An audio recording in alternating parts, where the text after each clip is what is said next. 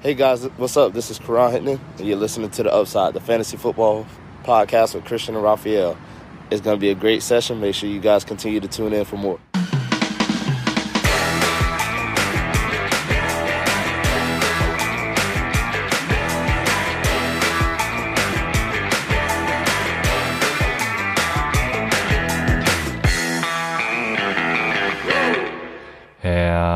Herzlich willkommen, meine lieben Footballfreunde, bei Upside, dem Fantasy Football Podcast. Mein Name ist Christian und an meiner Seite ist wie jede Woche Raphael und ihr hört gerade unsere Folge zum Take am Tuesday der Woche 10. Raphael, wie lief's am Wochenende? Am Wochenende lief's eigentlich ganz gut. Ich bin gerade nur so ein bisschen irritiert hier, weil ich hier in einem Seahawks-Pullover sitze.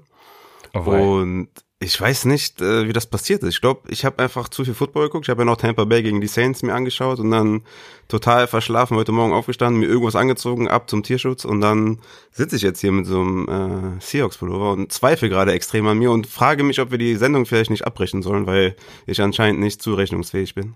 Die Frage ist, warum du überhaupt einen Seahawks-Pulli besitzt. Ja, den, den habe ich mir damals geholt. Ich glaube Super Bowl 45 war das, glaube ich, ne? Äh, Seahawks gegen Patriots. Und das haben wir geschaut bei einem Patriots-Fan. Und ich musste mir dann quasi einen Seahawks okay. äh, Pullover holen, um natürlich ein bisschen, ja, äh, ich muss natürlich ein bisschen provozieren. Hab mir den dann geholt. Der sieht auch ganz geil aus, muss ich sagen. Äh, aber ja, so bin ich dazu gekommen. Die haben wir dann verloren. Das war auf jeden Fall ein schlechter Abend. Ich war richtig für die Seahawks. Aber ja, deswegen habe ich den Pullover.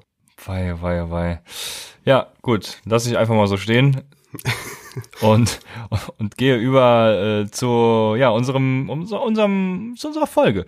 Wir besprechen, wie ich schon gesagt, die Woche 10. Äh, Bye Week haben diese Woche die Atlanta Falcons, die Dallas Cowboys, die Kansas City Chiefs und die New York Jets. Und wir hatten gestern natürlich wie jede Woche ein paar Injuries und sogar ein paar, ja, bedeutende, würde ich sagen. In Superflex-Ligen ist natürlich bedeutend, dass Kyle Allen äh, out for life ist, also Season-Ending Injury. Man hofft oder man, man weiß jetzt wohl, dass er zum Start der nächsten Saison wieder fit ist. Das ist ja erstmal schon mal gut nach diesem, äh, ja, diesem Hit quasi am, am Unterschenkel, wie auch immer man das nennen will. Also sah ja nicht schön aus. Gut für ihn auf jeden Fall, so sportlich und perspektivisch sehe ich da wenig Hoffnung, dass er nächstes Jahr irgendwo startet. Ja, ja, klar. Und vor allem auch nicht bei den Washington-Team, weil die werden ja eindraften wahrscheinlich und genau. deswegen gut für ihn, aber bringt ihn auch nicht viel. Genau, das ist richtig. Einer, der wahrscheinlich auch nicht mehr starten sollte, ist Matthew Stafford, der hat Concussion. ähm, aber gut, es gibt keine besseren Alternativen äh, in, in Detroit, von daher gönnen wir ihm das nochmal dieses Jahr. Aber genau, Concussion, also gucken, was passiert. Concussion haben auch Running Backs David Montgomery und David Johnson. Dann hat Christian McCaffrey sein Comeback gefeiert. Christian McCaffrey ist aber natürlich direkt wieder verletzt, hat was an der Schulter. Da habe ich jetzt aber noch nicht rausgelesen, ähm, ja, ob das lang, was Langwieriges ist oder nicht. Also auf, auf jeden ist Fall ist Woche 10 in äh, Jeopardy, genau. wie nennt man das denn auf genau. Deutsch? In, äh, in Gefahr, ja. also genau. Day to Day. Und ähm, ja, muss man schauen. Ich denke mal, wie gesagt, wir haben es ja schon mehrfach gesagt, holt euch eure Handcuffs für eure Leadbacks. Da kam auch letztens auch, glaube ich, auf Instagram die Frage, soll man, weiß nicht mehr, wer das war, irgendein drittrangiger, unbedeutender Handcuff, also im, im Death Chart zumindest, äh, wurde da gefragt, soll man den holen? Da nochmal für alle natürlich nur die High-End Handcuffs sich stashen, ne? also Latavius Murray, Giovanni Bernard, Jamal Williams, äh, Mike Davis, so diese Kaliber, ne? Nicht diese ja, die man so gesehen gar nicht kennt, die einfach nur im Death Chart halt vielleicht als nächstes kommen, aber so keine Relevanz genießen. Ne? Also nur die High-End Handcuffs sich auf jeden Fall station und in dem Fall natürlich Mike Davis. Und wenn man den hat, ja, einfach einsetzen gegen Tampa Bay nächste Woche wird, wird zwar sehr schwer, aber dann startet es Mike Davis auf jeden Fall. Ja, genau. Also nur die Running Backs, die auch sicher einspringen, wenn der erste ausfällt. Dann äh, Justin Jackson, das ist so einer, aber der hat Knie, kam wieder ins Spiel, aber ja, was mit dem ist, keine Ahnung. Und da kommen wir später noch zu. Äh, ich sag nichts zu, zu, zu, seinem Ersatz, aber ha, das war schön. Dann Wide Receiver. LaVisca Chenault, dem ich ja gestern noch gesagt habe, das Jaguars-Spiel, äh, ich glaube, es wird geil äh, und habe mir viel von LaVisca Chanel versprochen, aber ja, der hat sich irgendwie direkt schon, ich, es war sehr früh, hat er sich das, den Hamstring ja gepult, also ne, er hatte Hemd und und Entschuldigung und ist out.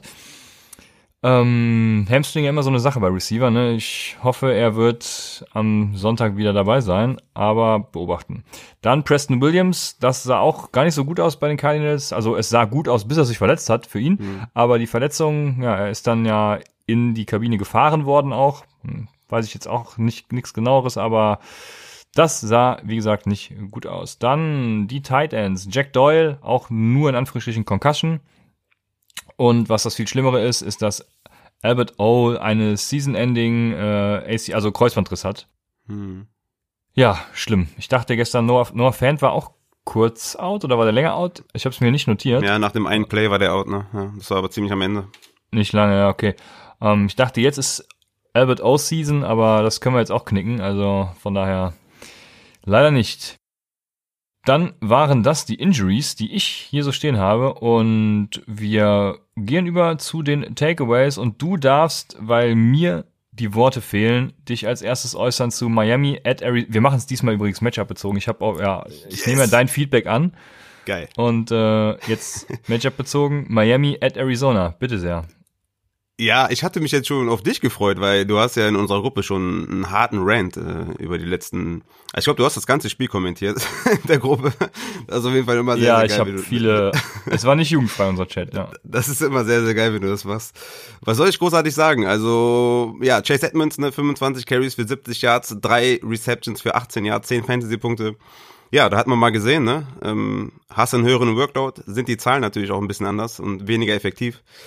Das war da sehr gut zu sehen. Ähm, ja, sonst äh, würde ich, ja, ich, halt ich auch, will dich. Ist, ist halt auch blöd, wenn dein Coach dich halt immer auf dem First Down äh, einen Inside Run callt und äh, du dann und sich dann selber in scheiß Situationen, in, in blöde Situationen bringt, die er dann irgendwie wieder bei Fourth and One retten muss, ne? Also. Ja, ich, ich hatte dich ja gefragt, äh, noch, war das letztes Jahr nicht irgendwie besser mit den Running Backs? Also die sahen doch, die sahen doch viel besser aus, haben bessere Designs bekommen und so. Ich habe das Gefühl, dass, dass dieses Jahr das, das Play Calling da in der Offensive mit den Running Backs Quarterbacks, dass da irgendwas schief läuft, ne? Und dass da irgendwas nicht stimmt. Du sagst ja. es, ja. ja. Die, die Cardinals sind übrigens dieses Jahr immer noch gut in, all, in allen Rushing Stats, was natürlich nur an einer Person liegt und das ist Kyler Murray, der natürlich dazugezählt wird, äh, was Rushing angeht.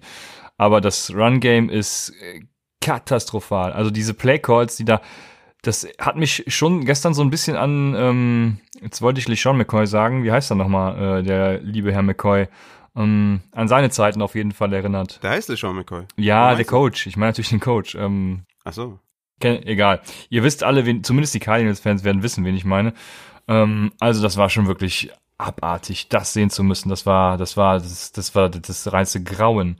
Gut, die Refs haben natürlich auch ihren Teil dazu beigetragen, aber da muss man dazu sagen, äh, wer sich darüber aufregt, ich bin persönlich der Meinung, gerade Football ist ein Sport, in dem äh, Fehlentscheidungen von, von Referees so wenig Einfluss haben, weil du einfach so viele Möglichkeiten hast, die wieder wettzumachen. Ne? Deswegen ist, kann das für mich eigentlich keine Ausrede sein. Also ob da jetzt zum Beispiel ein Kyler Murray ähm, äh, äh, das First Down bekommen hat oder nicht, äh, kackegal. Du hattest 50 andere Plays, in denen du es hättest entscheiden können. Oder ob Jordan Howard jetzt, ob da ein, bei dem Touchdown ein Holding war oder was auch immer, keine Ahnung. Also, ähm, pff, ne, wie gesagt, du hattest 50 andere Plays, um es möglich zu machen und wenn dein Playcaller das dann eben nicht auf die Reihe kriegt, dann hast du halt verkackt.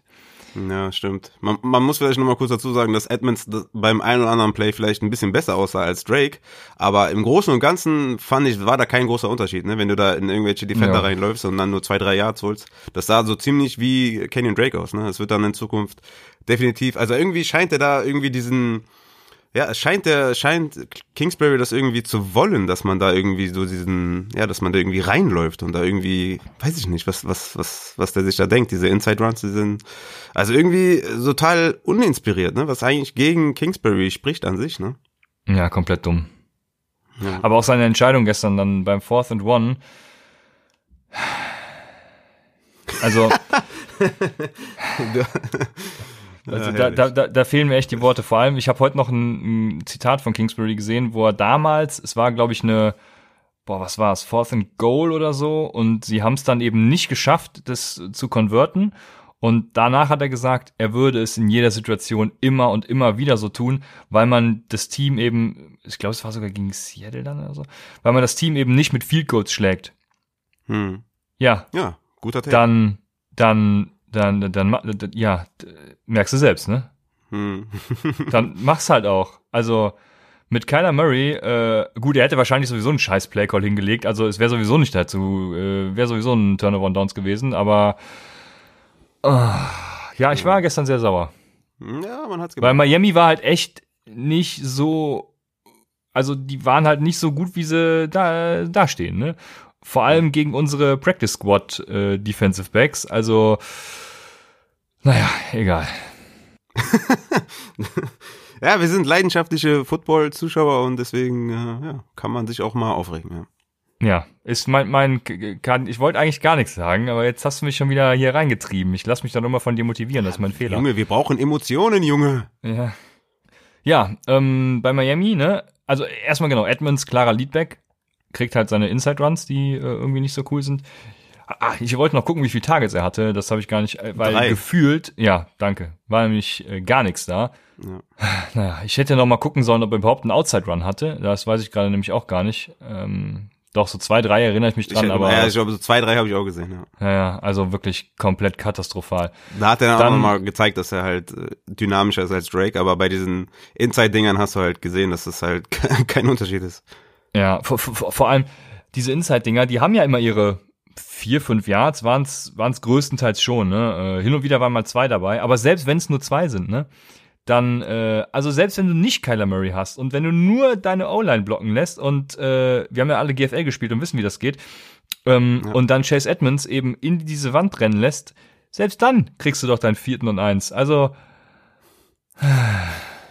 ne. Ja. Und kommen wir zu Miami.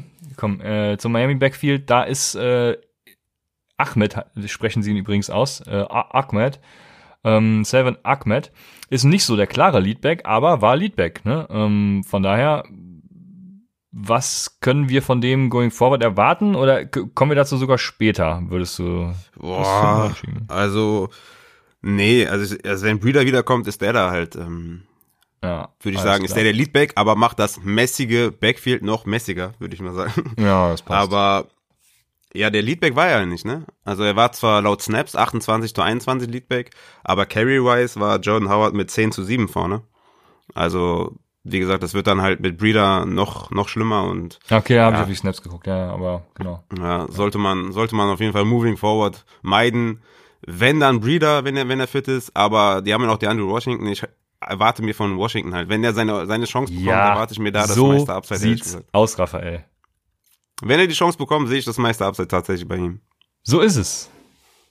Ja. ja. Sehr gut. Ja. Ich habe bei Andrew Washington habe ich bei Kansas City ja schon gesagt, dass sie, dass ich nicht verstehe, warum. Ja, also das wäre für mich der Leadback gewesen, aber dann haben sie ja klar über sie gedraftet. Warum auch immer. So, dann kommen wir zu den Wide Receivers. Komm, jetzt sprechen wir doch noch ein bisschen drüber. Also Christian Kirk ist ein, hat einen Top 10 Whopper und ähm, da möchte ich nochmal dazu sagen, äh, dass man so ein Whopper natürlich auch immer im Kontext sehen muss. Ne? Also Whopper ist ja Weighted Opportunity Ranking. Das heißt, Christian Kirk hat die größte Opportunity im Receiving Core der ähm, Cardinals und sogar Top 10 overall in der NFL. Das heißt, er wäre theoretisch für mich jetzt ein Buy-Low-Target. Aber den Stat darf man halt nicht so isoliert betrachten, sondern man muss dazu natürlich sehen, dass ähm, ähm, oh, wie heißt der? Howard, ja, danke ähm, dass Xavier Howard äh, die Andrew Hopkins komplett geshadowed hat, also ihm die ganze Zeit zur Seite stand, auch ja einige äh, Defensive Pass Interferences dabei. Ich wollte gerade sagen, er hat ihn geshadowed und aber auch die ein oder andere Strafe bekommen. Ja, der war, der tat mir richtig leid äh, zwischenzeitlich. Der war richtig am Verzweifeln irgendwie. Aber genau. Und dementsprechend hat Christian Kirk natürlich davon profitiert. Christian Kirk mit einem 4,39er Wert Yards per Route Run, also exorbitant hoch und ähm, das wird sich so natürlich nicht fortsetzen. Christian Kirk natürlich äh, durchaus eine gute Option. Aber das, wie gesagt, muss man dann im Kontext betrachten. Was sagst du eigentlich zu Andy Isabella? Boah, ja, der, da bin ich ja ganz bei dir. Ich finde den auch extrem schlecht. Ähm, diese Bodycatches, die hört er auch nicht auf. Ähm, jetzt, also, äh, der wird halt immer schlechter, habe ich das Gefühl. Der kann halt nur schnell geradeaus laufen. Mehr kann er halt tatsächlich nicht. Aber ich frage mich halt eher, warum, warum Fitzgerald halt immer noch fünf Targets sieht und, und Hopkins halt dann trotzdem nur die drei gesehen hat. Ne? Also man hätte Hopkins doch schon auch ein bisschen mehr einbinden können. Ich meine, das ist ein Superstar Outside Receiver. Ähm, da scheint Kingsbury auch nicht irgendwie genau zu wissen, was er mit dem machen soll. Ne? Ja, aber auch Kyler Murray, ne? Äh, boah, wir reden jetzt schon, glaube ich, zehn Minuten hier, aber egal. Ähm, Kyler Murray auch, ne? Das, ich erinnere mich da, boah, war das an der 20 oder, oder auf jeden Fall in der Red Zone. Die Andrew Hopkins ist, ich weiß gar nicht, ob isolated, auf jeden Fall war er äh, ziemlich alleine, wide rechts, man to man. Ganz ehrlich, ne? Jedes Mal bei Madden, dann pull ich den Trigger und wirf ja, isolated immer auf den Wide Receiver. Ja, vor allem auf die Andrew Hopkins. Ja. Also ich sitze hier gerade, ich habe beide Arme oben, ich, ihr könnt es nicht sehen, aber äh, äh, ja. naja. Ja. Ist so. Ja, Andy Isabella ist übrigens noch schlecht. Also Andy Isabella ist so eine Kombination aus Marcus Waldes Scantling und Nelson Aguilar, würde ich sagen. Boah, das ist stark. Das ist wirklich stark und unterzeichnet, ja. Ja. Und jetzt war es das auch von mir. Ja, genug von den Cardinals geredet, ja, definitiv. Aber ja, hast recht. Dann können wir weiter zum zweiten Matchup gehen. Das ist Denver at Atlanta. Und da war ganz spannend, dass äh, Ola, also auf jeden Fall Zacchaeus, äh, oder wie auch immer man hier ausspricht. Oladime, Junge. Genau, der Oladime macht den Calvin Ridley, ne? Also quasi eins zu eins, genau, guter Ersatz. Von daher, ähm, wenn Ridley weiter fehlen wird, eine Option oder meinst du, meinst du, Gage wird im nächsten Spiel dann wieder irgendwie ein bisschen mehr ja, ist halt die Frage, ne, ob da wirklich schon Konstanz herrscht, wenn Ridley out ist. Die Frage ist, wie lange ist Ridley out? Also, der war ja jetzt schon relativ close, obwohl ich ja von Anfang an der Woche gesagt habe, dass Ridley eher nicht spielt. Aber ich denke, Ridley hätte einen Shot für nächste Woche. Und dann ist halt die Frage, ist es wieder Oladime oder ist es, äh, ja, ich weiß nicht, also, nee, ähm, nee, ist mir zu unsicher. Ja, wäre mir tatsächlich auch zu risky. Aber Hayden Hurst hat wieder einen soliden Floor als Tight End, würde ich sagen. Also, das hat mir wieder mal gefallen. Und dann hätte ich auch zu, Den äh, zu Atlanta nichts mehr zu sagen, sondern würde zu Denver übergehen. Und bei Denver hat es endlich mal gefunkt. Jerry Judy hatte fast 200 Air Yards. Hallo Jerry Judy, der achthöchste Whopper mit 0,78. Also ja, was will man mehr? Ja, mega auf jeden Fall. Ne? Judy 125 Yards, ein Touchdown. Äh, Tim Patrick auch einen Touchdown gemacht, äh, wenigstens noch. Mh, auch seinen Tag noch gerettet. Vier Receptions, 29 Yards. Was aber auch interessant ist, dass die halt alle, alle Wide Receiver sehr oft auf dem Platz standen. Ne? Jerry Judy mit 61 Snaps, Tim Patrick mit 60 und vergesst mir den KJ Hamler nicht, ne? mit 55 Snaps. Hat auch 10 Targets gesehen für 75 Yards. Ähm, also den sollte man sich auch vielleicht noch stachen irgendwo in der Liga. Den sollte man nicht vergessen. Also alle drei scheinen relevant zu haben. Ich meine, die waren auch die ganze Zeit hinten, ne? Aber da kann man schon drauf aufbauen, auf jeden Fall. Ja, das ist korrekt. Alles wie du sagst. Willst du was zum Backfield sagen? Also für mich ist Philipp Linze immer noch der klar bessere Back, ne? Gebt dem einfach mehr Snaps und dann läuft's für mich. Ja, besser bringt die halt im Fantasy nicht immer was, ne? Also ich meine, wie gesagt, die waren halt die ganze Zeit im Rückstand. Deshalb war halt auch Melvin Gordon 44 äh, Snaps und Philip Lindsay 28 Snaps. Ähm, haben beide nicht viel draus gemacht. Ne? Gordon mit 6 Carries für 18 Yards und Lindsay 8 Carries für 23 Yards. Das sind, glaube ich, fast genauso viele Yards pro Run. Mm, ist halt ein ekliges Backfield. Ich frage mich halt, warum die Gordon geholt haben, wenn sie ihn nicht einsetzen. Ähm, das haben wir uns ja aber schon die ganze Offseason gefragt. Ich wäre dafür, dass äh, Gordon wieder zurückgeht zu den Chargers. Kann man das irgendwie einfädeln? Geht das? Nein. Kann, kann man das, das beantragen das, irgendwo? Nein, nein, das geht nicht. Die Chargers haben einen neuen Superstar. Warum bist du eigentlich so ein riesen Calvin Belage-Fan? Das äh, verstehe ich bis heute nicht. Weil, weil er ist ein super Typ. Hast du gestern gesehen? okay. Ich, ich, ich fand ihn im College geil. Das sagen ja immer alle, der kann kein Football spielen, aber ich fand ihn trotzdem geil. Könnte auch natürlich ein bisschen biased sein, weil er von Arizona, sagen, also von Arizona Ich wollte gerade sagen, kommt, ne? also du hatest Gordon, feierst aber Belage. Also das äh, kann ja, nur mit Bias zu tun haben. Gordon kann er nichts. Aber wir haben eine Frage bekommen und die spielt schon auf einen späteren Spieler ab, den wir gleich noch behandeln werden. Aber wen hättest du lieber, wenn es in Richtung Playoffs geht? Melvin Gordon oder Leonard Fournette? Auf jeden Fall Leonard Fournette weil er der Catching Back ist und ich meine, das ist auch ein relativ mäßiges Backfield ne, mit Ronald Jones, also Carry-wise. Aber er ist der Catching Back oder der auserkorene Catching Back. Ich glaube, Ronald Jones wäre als Catching Back besser als Fournette. Aber er ist der auserkorene Catching Back und äh, deswegen will ich Leonard Fournette haben. Und das Playoff-Picture ist halt auch sehr, sehr juicy. Ne? Woche 14 gegen Minnesota, Woche 15 Atlanta und Championship Game at Detroit. Deswegen bin ich da ganz klar bei Leonard Fournette. Sehr schön äh, zusammengefasst. Dann haben wir Baltimore at Indianapolis und da habe ich nur zu sagen, dass Jonathan Taylor tot ist und Dobbins dafür schwer im Kommen. Ne? Also ich, ich bin weiterhin, ich war ja vor der Saison schon großer Dobbins-Fan, weil alle Analytics-Modelle ihn irgendwie ganz hoch gesehen haben und äh, ja, J.K. Dobbins, ich bitte dich, also den, den muss man doch haben. Ja, Dobbins ist, ist eh geil, aber Wilkins nochmal kurz. Wilkins wieder mehr Snaps und mehr Carries, ne, als äh, Jonathan Taylor. Ich meine, die letzten zwei Wochen 32 zu 17 outcarried. Diese Woche 11 zu 6 outcarried. Also ich weiß nicht, äh, wie sich da noch irgendwie eine positive Richtung äh, ergeben soll für Jonathan Taylor. Der ist relativ tot, ja, relativ. Ich meine, wir haben halt sehr, sehr viele Split Backfields. Deswegen ist da immer noch ein bisschen Chance, dass er halt von Spiel zu Spiel dann wieder mehr sieht. Aber die letzten zwei Wochen zeigen ein klares Bild. Deswegen, wenn man den im Kader hat, hatte man sich auf jeden Fall viel, viel mehr versprochen. Der war ja quasi schon fast wie ein League-Winner, ne? Als, als Marlon Mack dann im ersten Spiel raus ist.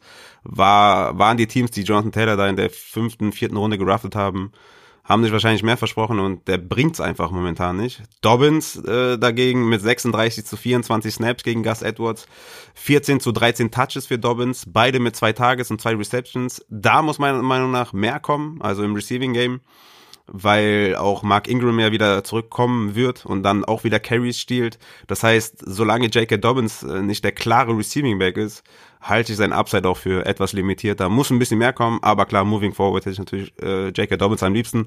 Aber mit Mark Ingrams ähm, ja, Rückkehr sollte das auch wieder viel mehr messy sein, als es jetzt gerade ist. Was glaubst du, wie viel, also wie wird so der Share zwischen Ingram, Dobbins und Edwards, wenn Ingram wiederkommt? Ja, ich glaube, Ingram wird schon sehr, sehr schwer haben, wenn er zurückkommt, weil Gus Edwards ja seine Arbeit auch relativ gut macht. Ich meine, da hat er jetzt einen Fumble, okay. Aber seine, seine Runs sind halt, kräftiger, sage ich mal, als die von Mark Ingram und das will man ja ähm, anscheinend beim ersten und Second Down. Ähm, J.K. Dobbins ist ja viel dynamischer als alle beide zusammen. Deswegen sehe ich für Mark Ingram jetzt nicht, dass er das Backfield übernimmt oder so. Nur er wird halt trotzdem äh, Carries klauen und das wird halt wehtun, wenn J.K. Dobbins dann nicht der extreme Receiving Back ist. So wollte ich das eigentlich sagen. Hoffentlich äh, ist das auch so angekommen. Aber ich denke, Mark Ingram wird vielleicht 10, 15 Snaps sehen oder so. Ich denke mal, dieses, ich denke mal, es wird so ungefähr bleiben wie jetzt, nur dass Mark Ingram dann vielleicht noch seine fünf Carries sieht und vielleicht ein Target oder so. Ja, ja das hätte ich, hätte ich auch gesagt, dass es äh, schwieriger für ihn wird. Bin gespannt. Dann haben wir die Seattle Seahawks at Buffalo. Cardinals nächster Gegner übrigens, ich freue mich schon. Ähm, da sind Stefan Dix und John Brown wieder oben auf, ne? Mhm. Das Problem was ich gestern hatte. Ich hatte viele Josh Allen, äh, Dix und Brown. Also ich hatte, ich hatte den äh, Josh Allen, Stefan Dix und John Brown Stack im DFS. Leider machen irgendwelche anderen Idioten die Touchdowns für in Buffalo. Das hat mich ein bisschen aufgeregt. Ja, zu Recht, ne? McKenzie und Davis, ne, waren das, glaube ich. Ja, aber trotzdem, die sind beide safe. Also Dix und Brown sind safe und ähm, ja, das, das klickt. Die Offense ist gut. Ähm, ich meine, du magst Josh Allen nicht, aber er bedient beide gut und deswegen sind die halt beide relativ safe. Also das, ich hätte beide gerne im Kader, definitiv. Ja, nächste Woche wird er wieder sein Down-Game haben, von daher läuft das dann. Wobei John Brown natürlich sein Revenge-Game hat, also mal sehen. Dann haben wir, äh, ja, DK Metcalf. DK Metcalf, Football-Gott, äh, hat wieder zugeschlagen, ne? Ja, definitiv. Aber gibt's halt nichts groß zu erwähnen, weil es halt DK Metcalf. Ja. Und die Backfields kannst du sowieso knicken bei den Shootouts, von daher würde ich da jetzt auch nichts hineininterpretieren. Also DJ Dallas hatte ja, glaube ich, irgendwie einstellige Carries, ne? Äh, jetzt nicht wirklich viel. Und auf der Gegenseite sah es ähnlich sch schlimm aus. Ich glaube, Zach Moss hat, hat noch einen Touchdown gehabt oder wie war es? Ah, ich jetzt gerade nicht offen, aber. Mm, ja, also ob, ob man die knicken kann bei Shootouts, geht so, finde ich jetzt nicht unbedingt. Ich meine, 21 Fantasy-Punkte für das Seattle Backfield. 11 von Dallas und 10 von Homer. Das wären dann also 20 Fantasy-Punkte für Carson, wenn der wieder da ist und dann halt der, der Leadback Workhorse Ja, gerade die, gerade die Backfields meine ich, weil, weil, weil da gibt's keinen klaren, klaren Leadback, ne? Im Moment zumindest. Wenn Chris Carson wiederkommt, natürlich, aber. Okay, du meinst, wenn es splittet ist. Aber gut, aber ich meine so auch immerhin 11 Fantasy-Punkte und 10 Fantasy-Punkte. Also ganz knicken ist jetzt auch anders. Also finde ich zumindest. Ähm, bei, bei Buffalo ist halt Moss der klare Leadback, ne? Mit 38 zu 31 Snaps, ähm, 9 zu 2 Carries. Also, ja, da sieht Moss auf jeden Fall den großen Teil, hatte 12 Fantasy-Punkte, Singletary 5, also da auch 17, das heißt auch okay, ne? Also ganz zu knicken finde ich jetzt nicht. Aber Moss ist halt der Leadback moving forward. Das haben wir ja schon die ganze Zeit, die ganze Zeit gesagt und äh, ja. ja, deswegen. Genau. Dann haben wir Carolina at Kansas City und Christian McCaffrey ist back, hatten wir eben schon gesagt. Jetzt halt nicht oh, mehr. Yes. Also mal gucken. Aber ja, ich finde es nicht so geil, weil irgendwie, also für mich ist es besser, läuft es besser ohne ihn. Ich find's mega. Ich freue mich. Für Fantasy also, ist natürlich mega. Ja. ja, für Fantasy übertrieben mega. Und darum geht's. Mir egal. Ein Flat Pass für drei Yards, da sehe ich nur, da sehe ich nur meine drei PPA-Punkte oder zwei, wie viele es dann auch immer sind. Also mehr, mehr sehe ich da nicht, ne? Und äh, deswegen, also C-Mac ist ja. 1,3. Nee, ja, ja, genau. Sorry, ich habe ich hab hier, ich hab hier drei stehen, äh, aber das hat was anderes äh, zu einer anderen Stat, deswegen hat in meinem Kopf Klick gemacht. Aber C-Mac hat, glaube ich, jetzt in, in, in, in den drei Spielen, die er gemacht hat, deswegen halt die drei, hat er fast 30 Punkte in jedem Spiel gemacht im PPA. Also das ist halt äh, Fantasy Gold, Junge. Love it. Deswegen, ja. scheiß auf Real Life. Hauptsache C-Mac kriegt die, kriegt die ganzen Carries. Der hatte ja unfassbare 10 Targets für 10 Receptions für 82 Yards. Richtig geil. Und die große Frage ist natürlich, kann man DJ Moore jetzt, äh, also kann man ihm weiterhin vertrauen? Ja, das, das, also ich meine, wenigstens war er achten, also er hatte 81 äh, Snaps, ne? Robbie und Curtis Samuel 69 und 60, also war der, hatte klaren Snap-Vorteil. Aber Curtis Samuel mit neun Targets, ähm, Robbie Anderson mit 13 und DJ Moore, DJ Moore nur mit drei, ne? Und das ist halt, ja, ich, ich denke, DJ Moore ist halt mehr so eine Boomer-Bust-Option äh, weiterhin. Curtis Samuel wird immer mehr eingesetzt, ne, hat auch wieder drei Carries für 13 Yards. Äh, wie gesagt, 105 Receiving Yards und ein Touchdown. In den letzten Wochen hat er auch immer einen Touchdown gemacht. Der Target-Share in den letzten drei Wochen ist halt 30% Robbie, 21% Curtis Samuel und 16% DJ Moore.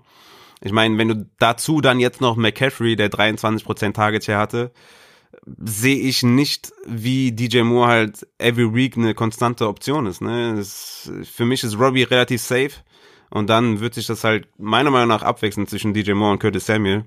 Ähm, ich glaube, DJ Moore ist, ist ja so ein Low-End Wide Receiver 2 für mich. Ja, ich habe es mir auch also genauso aufgeschrieben, wie du wie du gesagt hast. Ne, äh, Curtis Samuel ist das dritte Spiel in Folge ja, solide Punkte aufs Board gebracht. Also äh, da kann man schon von einem Trend sprechen, vor allem, weil die Punkte in, in den drei Spielen auch noch gestiegen sind jedes Mal.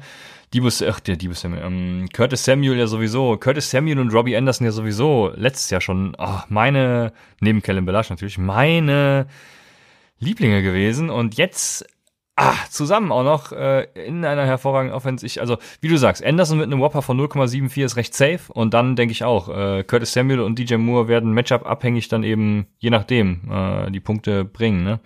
Hm. Wird man dann sehen. Ja. Kommen wir zu Kansas City und ich würde ja sagen, Kleider wird sie kannst du droppen, aber das Problem ist, ne, äh, das, das okay. Problem ist, das Problem ist, du kannst äh, Livian Bell halt, wenn sie so weitermachen, auch droppen. Also ähm, wir hatten viele, viele Le'Veon Bell-Fragen natürlich. Äh, ich warte persönlich bis nach der Bye-Week, weil ich, ich glaube immer noch, dass Bell dann der Leadback ist mit 60 plus Prozent an Attempts. Boah. Oder beziehungsweise an Touches, nicht an Attempts, an Touches generell. Okay. Und äh, aber Swiss Guy fragt auch, äh, zu Recht, muss man ja sagen, äh, ist der Zeitpunkt, die Meinung zu Bell überdenken. Sein Snapshare war nur bei knapp 30 Prozent. Da sage ich gut, äh, Cladderbots Hilaires war auch nicht viel höher. Also gestern war generell kein guter Tag für die beiden. Ich frage mich viel, also die, die, das viel schlimmere Ding für mich ist, warum auf einmal da äh, Daryl Williams wieder eine Rolle spielt und als Third Down Back reinkommt. Äh, gut, er kann scheinbar besser blocken, weil äh, ich glaube, er hatte gar keinen, gar keinen einzigen Touch, aber ähm, gemacht hat er nichts. Deswegen, äh, keine Ahnung, ich, ich weiß es nicht. Aber ich, wie gesagt, ich glaube auf jeden Fall weiterhin, nach der Bye Week bin ich sehr gespannt. Wenn nach der Bye Week Livion Bell immer noch nicht da ist, wo ich ihn erwartet habe, dann ist es Zeit, die Position zu überdenken. Aber bitte nicht vor der Bye Week. Ich würde mal gerne wissen, also ohne, ohne irgendwie blamen zu wollen oder irgendwie zu sagen, ne, hey, ich hab's doch gesagt oder so ein Scheiß. Ich würde einfach mal gerne wissen, wie, also warum du darauf kommst. Das, das, warum denkst du das? Dass Bell mit 60 Prozent der Touches äh, in den nächsten Wochen vor Clyde stehen würde. Wie, wie kommst du darauf? Weil ich glaube, Bell ist einfach der bessere Back. Bell bringt das bessere Gesamtpaket mit und äh, Livion Bell ist gemacht für die ganze Workload, die er handeln kann. Und ich bin der Meinung, diese Workload sollte er auch handeln. Und äh, ja, er, er merzt vor allem auch die Schwächen, die Kleider hat, eben aus, was das Ganze mit den Touchdowns und der Red Zone Efficiency und was auch immer angeht. Ähm, von daher, äh, ich glaube, ähm, Clyde Ziller kann ein guter Komplementärback dann sein, mit diesen eben, keine Ahnung, 30, 40 Prozent an Touches was auch immer. Ähm, aber ich sehe in Bell einfach, für mich ist das immer noch ein Leadback und er hat das Potenzial und man muss ihm einfach die Carries, äh, die Touches geben. Mhm. Ja, okay. Ähm, also wenn man das mal auf, auf die letzten drei Spiele vielleicht runterbricht, da ist Clyde edwards mit 26 Touches, also 8,6 pro Spiel, halt äh, im Liga unter, also nicht mal im Durchschnitt, ne, sondern unterdurchschnittlich. Bell mit 20 ähm, Touches in den letzten drei Spielen halt auch nicht äh, viel besser, also hinter ihm. 48 Prozent der Snaps hat Clyde gesehen in den letzten drei Spielen, Bell 30. Target Share ist 11 zu 4 für Clyde edwards Red Zone Targets 6 zu 1 für Clyde. Also ich sehe nichts oder sagen wir mal so, ich sehe nicht, warum sich das ändern soll, Rest of Season. Ne? Ich meine, wir haben da auf jeden Fall ein Problem für beide Running Backs, meiner Meinung nach. Also Clyde ist für mich kein Rest of Season Running Back 1, eher so Running Back 20 Region, was ja ein krasser Abfall ist zur bisherigen Saison. Und Bell ist für mich ein Running Back 3, also 24 bis 36, vielleicht so mit, vielleicht so Running Back 30 oder so.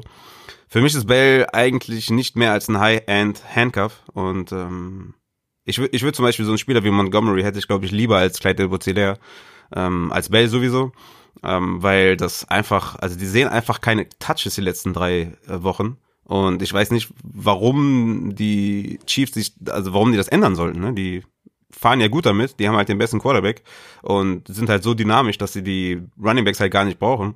Und wenn es dann so ein knapp ist, also ich meine 48 zu 30 ist halt sehr, sehr knapp für Clyde edwards Ich weiß nicht, warum sich das so komplett wandeln sollen, warum die jetzt auf einmal anfangen sollten, irgendwie, weiß ich nicht, 20 Touches zu verteilen an irgendeinen Running Back. Ich glaube, das werden die einfach weiterhin einfach nicht tun.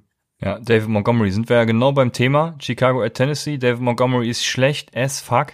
Also der kriegt gar nichts auf die Reihe. Äh, gut, die Chicago Offense kriegt generell natürlich auch wenig auf die Reihe, muss man dazu sagen, aber David Montgomery kriegt halt nichts auf die Reihe. Ja, das ist, äh, ist richtig. Ne? Ich meine, David Montgomery sieht echt auch äh, sehr, sehr bescheiden aus. Aber er sieht halt die Touches. Ne? Und ähm, ja, Opportunity killt, äh, wie wir, wie wir ja wissen. Und das Playoff-Picture von äh, den Chicago Bears ist halt so gut, dass ich da halt, äh, also mit dem Blick auf die Playoffs halt sage, den Trade würde ich machen. Ne? Die haben jetzt Detroit, Houston, Minnesota und dann Jacksonville. Also das, das sieht halt so gut aus. Und wie gesagt, er hat sich schon wieder 17 Touches. Er hat einen Durchschnitt von 20 Touches die letzten Wochen. Und deswegen würde ich halt so, so einen Monty halt lieber holen. Für mich ist immer noch ein Buy-Low-Kandidat. Auf jeden Fall.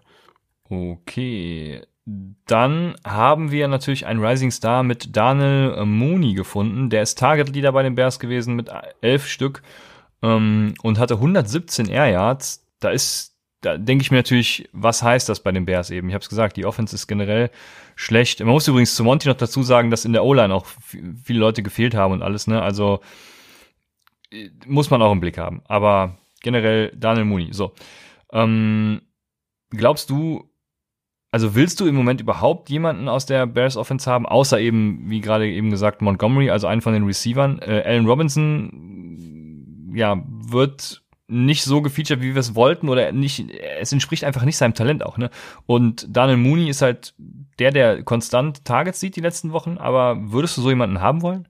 Ja, du sagst es schon ganz richtig. Also, das heißt halt bei den Bears nichts. Ne? Mooney sieht schon die ganze Saison hinter Allen Robinson die meisten Targets und die meiste Opportunity. Aber das bringt halt nicht viel in dieser Offense. Ne? Du brauchst halt dann schon eine gute Offense, um zwei Right Receiver zu featuren. Und deswegen Daniel Mooney will ich eher nicht haben. Was einem Hoffnung macht, sind halt die Playoff-Matchups. Ne? Das ist dann Houston, Minnesota und Jacksonville. Aber Daniel Mooney, wie gesagt, also als zweiter Wide Receiver bei den Bears siehst du, siehst du nicht so viel, wie man jetzt vielleicht vermuten würde. Ich meine, der hat den letzten, also gegen Tampa Bay hatte der drei Fantasy-Punkte, gegen Carolina sechs Fantasy-Punkte, gegen die Rams sechs, gegen New Orleans 16 ein besseres Spiel gehabt und gegen Tennessee sieben. Also der sieht zwar als zweiter Wide Receiver halt die Targets, aber das bringt halt wirklich in so einer Low Pace und Low Power Offense bringt das halt nicht viel. Ja, perfekt. Dann haben wir die Gegenseite AJ Brown mit einem äh, Targets per Route Run Wert von 0,45. Das heißt, er wurde theoretisch auf, also nicht nur theoretisch, auch praktisch auf 45 Prozent seiner äh, Passrouten auch angeworfen tatsächlich. Also äh, hervorragender Wert. AJ Brown, super Wide Receiver. Äh, Corey Davis hat darunter ein bisschen gelitten. Äh, woran glaubst du lag das? Einfach das Matchup. Ich glaube also, auch mit Corey Davis macht er in Zukunft auch weiterhin nichts falsch, äh, wird, ja. wird weiterhin eine gute, solide Flex-Option äh, sein. Von daher würde ich da keine Panik kriegen. Man muss da vielleicht dazu sagen, dass Tannehill nur zehn Pässe angebracht hat. Und ähm, ja, das ist halt, ist halt nicht gut. Ne? Und der ist halt sehr effektiv normalerweise, Tannehill. War es diese Woche leider nicht so. Und deswegen hat äh, Corey Davis halt darunter gelitten. Hatte drei Targets, null Receptions. Ne? War halt ein Codespiel. Ja, so ist es. Dann haben wir Apropos Coolspiel, äh, Pittsburgh gegen äh, Ed Dallas. Es gab zwar kein Cooper, Ru Cooper Rush, aber ähm, ja, der, ach, wie heißt der jetzt? Der Gilbert. Ach, hey, danke sehr. Gilbert hat seine Sache auch wirklich ordentlich gemacht, muss man sagen. Also auf jeden Fall besser als Andy Dalton. Mm, und ich drop halt viele Spieler. Ich habe hab mir nämlich aufgeschrieben, Elliot kannst du auch droppen. Also Pollard sieht sogar noch besser aus als Elliot. Das, das ist das Schlimme, was ich finde. Und äh, Andy Saab 92 von Twitter hat eine spannende Frage, die ich gerne jetzt mal an dich auch stellen möchte. Und das ist, äh, ob du Rest of Season lieber Nick Chubb oder lieber Ezekiel Elliott hättest. Ja, erstmal kurz zu diesem besser aussehen, ne? Das ist halt immer so eine Sache, ne? Ich meine, siehe Chase Edmonds, gib Pollard mal die, die 18 Carries, ähm, dann wird sich das auch ein bisschen äh, verschieben, ne? Also dieses besser aussehen. Je mehr Carries, je mehr Touches der Running Back hat, desto ja, schlechter wird er auch dann irgendwann aussehen. Dann sieht er auch nicht mehr die besten Looks, ne? Ähm, zur Frage, ich hätte lieber Chubb. Also Nick Chubb soll zurückkommen nächste Woche. Und wir wissen alle, wie run-heavy die Browns sind. Und ich hätte tatsächlich lieber Nick Chubb, weil ja, der wird dann seine Workload sehen und äh, ja, Chubb ist ein Beast, wenn er spielt. Ähm, jeder kennt die Meinung, die ich habe über Nick Chubb, für mich einer der besten Runner in der ganzen Liga. Und ähm, ich glaube nicht, dass die Dallas Cowboys noch irgendwie in eine Top-Region kommen, was irgendwie High-Scoring angeht oder High-Power-Offense. Deswegen sehe ich da eher, bin ich da eher skeptisch, was Elliott angeht. Ich meine, er war auch ein bisschen angeschlagen, muss man dazu sagen, ne? Hat aber trotzdem 20 Touches. Äh, von daher, ich würde Elliott immer noch über viele Running Backs sehen, aber nicht über nicht über Nick Chubb. Ja, ich bin da nämlich ganz bei dir. Ich würde auch lieber Nick Chubb nehmen, obwohl ich Nick Chubb ja gar nicht so gerne gehabt hätte vor der Saison und so, allen mit Kareem Hunt, dies, das. Ähm, aber was Sieg im Moment oder was die Dallas Offense im Moment leistet, da wäre ich tatsächlich leicht bei Nick Chubb. Hunt auch ein gutes Beispiel dafür, ne? Also je mehr Carries der sieht jetzt in der Offense, wo Nick Chubb weg ist, desto schlechter werden dann die Zahlen auch äh, hinten raus, ne? Ja. Dann haben wir James Conner der war eigentlich auch eine Sure Bet im Daily Fantasy Football, hat aber ja nicht das äh, geliefert, was er liefern sollte. Das hat mich äh, nochmals wieder ein bisschen aufgeregt. Gestern hat Drei mich viel aufgeregt. Fantasy-Punkte, ist doch mega. Ja, ja, äh, hervorragend ist das. Ähm, aber ich habe trotzdem meine Head-to-Heads zum Glück. Also es war in meinem, in meinem, äh, nicht meine Head-to-Heads, meine Cash-Games, äh, in meinem Cash-Game-Lineup war der. Ich habe trotzdem irgendwie gewonnen. Ich weiß nicht, wie ich das gemacht habe. Ähm, aber James Conner war nicht so gut. Egal, wird wieder besser. Dann haben wir, und das gegen Dallas muss man dazu sagen, ne? Das ist ja das, was mich so gewundert hat. Das, also, das Geile daran ist halt auch, der hatte null Touches in der zweiten Halbzeit, ne? der ja. war nicht verletzt oder so. Völlig, naja, egal. Kommen wir zu den Wide Receiver, nämlich, weil Claypool, Chase Claypool, mein Jung war Target Leader, haben mir ein Herz hier notiert. Ähm, 8 Receptions aus 14 Targets bei 129 Air Yards, doppelt so viele Air Yards wie der nächstbeste mit Johnson. Also hervorragend. Äh, Chase Claypool, ah, ich bin verliebt. Und äh, das, das, das, das Wichtige finde ich, dass wieder alle vier Receiving Options in Pittsburgh, Pittsburgh relevant waren. Ne? Also von Deontay Johnson über Chase Claypool äh, ähm, und Juju Smith-Schuster hin zu Eric Ebron, der sogar als Tight End relevant war. Also ja, hervorragend finde ich. Ja, stehen auch alle auf dem Platz, äh, sehr oft. Ähm, war natürlich auch im Rückstand, deswegen wahrscheinlich auch. Also Juju mit 63 Snaps, Deontay mit 59 und Claypool mit 56. Juju mit 15-prozentigen Target Share, Deontay mit 22 und Chase Claypool da der Leader mit 30. Also war overall für alle drei ein guter Tag. Äh, Juju mit 18 Fantasy-Punkten, hatte 93 Yards und einen Touchdown, Claypool mit 11 und Deontay Johnson mit 11 Fantasy-Punkten. Also sind alle drei relevant, die haben alle drei ihre Rolle gefunden mittlerweile. Moving forward immer noch für mich Deontay Johnson die Eins und ähm, ja, für Upside dann Claypool. Aber Juju hat sich äh, rehabilitiert, kann man sagen. So ist es. Dann hat CD Lamb die beste Chemie mit Gilbert. Das ist wahrscheinlich auch noch ein, ein guter Punkt, den mal zu erwähnen. Was machen wir mit äh, Amari Cooper eigentlich? ja, Amari Cooper ähm, kannst du schwer, ja. Kann, so, soll er auch droppen? Nee, nee, nee, droppen nicht. Ich meine, der hat, hatte immerhin sechs Targets auch, ne? 67 Yards, 10 Fantasy-Punkte. Ähm, ich meine, der Gilbert hat das nicht schlecht gemacht. Äh, Dalton sollte schnell wieder zurückkommen und dann sollte es auch wieder besser sein. Ne? Aber Michael Gallup fand ich sehr interessant mit 68 Snaps und 19-prozentigen Target Share. Also der hat auch ein bisschen was gesehen, hat aber nur drei Receptions für 36 Jahre, deswegen ist er auf dem Scoreboard halt nicht äh, großartig aufgekommen. Aber das hat dann eher mit der Chemie dann zu tun, denke ich mal. Und CD Lamb ist halt so ein Talent, dass du den sowieso nicht droppst. Ne? Deswegen, also Cooper und Lamb sind für mich keine Drops und, und Gallup dann halt je nach Situation, aber mit Dalton sollte das wieder ein bisschen besser aussehen. Äh, ja, ja, ich glaube, man sollte für auch zwischendurch mal für die Neulinge, also für die neuen Fantasy-Spieler oder auch für die neuen Zuhörer dann erwähnen, dass man einen Ezekiel Elliott oder ich weiß gar nicht, wen ich eben alles noch droppen wollte, Montgomery oder was auch immer, äh, die, die droppt man natürlich, natürlich nicht, ne, bitte. Also Murray Cooper auch nicht übrigens. Mike Evans auch erstmal nicht, äh, bis man da Näheres hat, aber äh, dementsprechend das nochmal als kurzer Einwurf. Dann kommen wir zu Detroit at Minnesota und ich habe es eben schon gesagt, ne, Matthew Staffords Leistung ist einfach so unterirdisch im Moment. Danny Amendola ist Target Leader, danach kommt äh, TJ Hawkinson und irgendwie scheint es so, als hätten sie keinen Deep Threat parat. Also äh, es gab auch gestern irgendwie ich weiß gar nicht, ob es überhaupt einen Deep Pass Attempt gab. Auf jeden Fall äh, die, die A-Dots und die Air Yards lassen das nicht äh, vermuten. Ist mir tatsächlich nicht nochmal im Einzelspiel angeguckt. Das äh, tue ich mir nicht nochmal an. Ja, ist schwierig. Aber das Backfield. Die Andrew Swift hat einen 40-prozentigen Snap-Share äh, und war damit vor den anderen Running Backs. Also ich bin gespannt, was da jetzt noch so kommt die nächsten Wochen. Dein Running Back. Ja, leidiges Thema. Sehr, sehr leidiges Thema. Swift mit 30 Snaps, Carrion Johnson 25 und AP noch mit 20. Äh, Swift hatte ein ordentliches Spiel, ne? 13 Carries, 64 Yards, 3 Receptions für 33 Yards, 11 Fantasy-Punkte. Aber ich meine, 16 Touches in der Offense sind einfach zu wenig. Ne? Ich habe es ja ähm, damals schon gesagt, als er, dann, als er sein gutes Spiel hatte, habe ich gesagt, das sind mir zu wenig Touches. Da waren es, glaube ich, 14 irgendwie für 25 Fantasy-Punkte. Es sind mir zu wenig Touches in dieser Offense. Und solange Carrion Johnson und Adrian Peterson zusammen 18 Touches klauen, ja. ist Swift halt kein sicherer Start. Ne? Und das ist halt sehr, sehr deprimierend. Und äh, ja, ich weiß gar nicht, was ich dazu sagen soll. Ich meine, Adrian Peterson mit fünf Targets. Der hat fünf Targets gesehen. Also, ich meine, die ja. kannst du einfach Swift geben, dann hat er zehn Targets, weißt du? Also ja, vor allem halt, gibst du sie am besten nicht Adrian Peterson. Ja, genau, genau. genau. ne? Aber ich meine, was das ausmacht, ne? Diese 18 Touches von den beiden, von Carrion und AP, das ist halt, das ist halt eine Menge, ne? Du kannst nicht eine, eine Low-Pace-Offense und eine keine High-Power-Offense und dann drei Running Backs, die halt alle drei Snaps sehen. Das kannst, da, da kannst du einfach nicht jede Woche gute, eine gute Leistung bringen. Und das tut einfach mies weh. Ne? Also diese fünf Targets für AP kann man sich halt stecken. Und wenn du dann noch diese, die, die acht Carries von AP Swift gibst, dann ist äh, Swift halt äh, ein Leadback. Aber bis, solange das nicht passiert, ist er halt für mich kein sicherer Start. Auf der anderen Seite äh, knattert Irv Smith die Touchdowns raus und lässt deshalb die Wide Receiver so ein bisschen blass aussehen.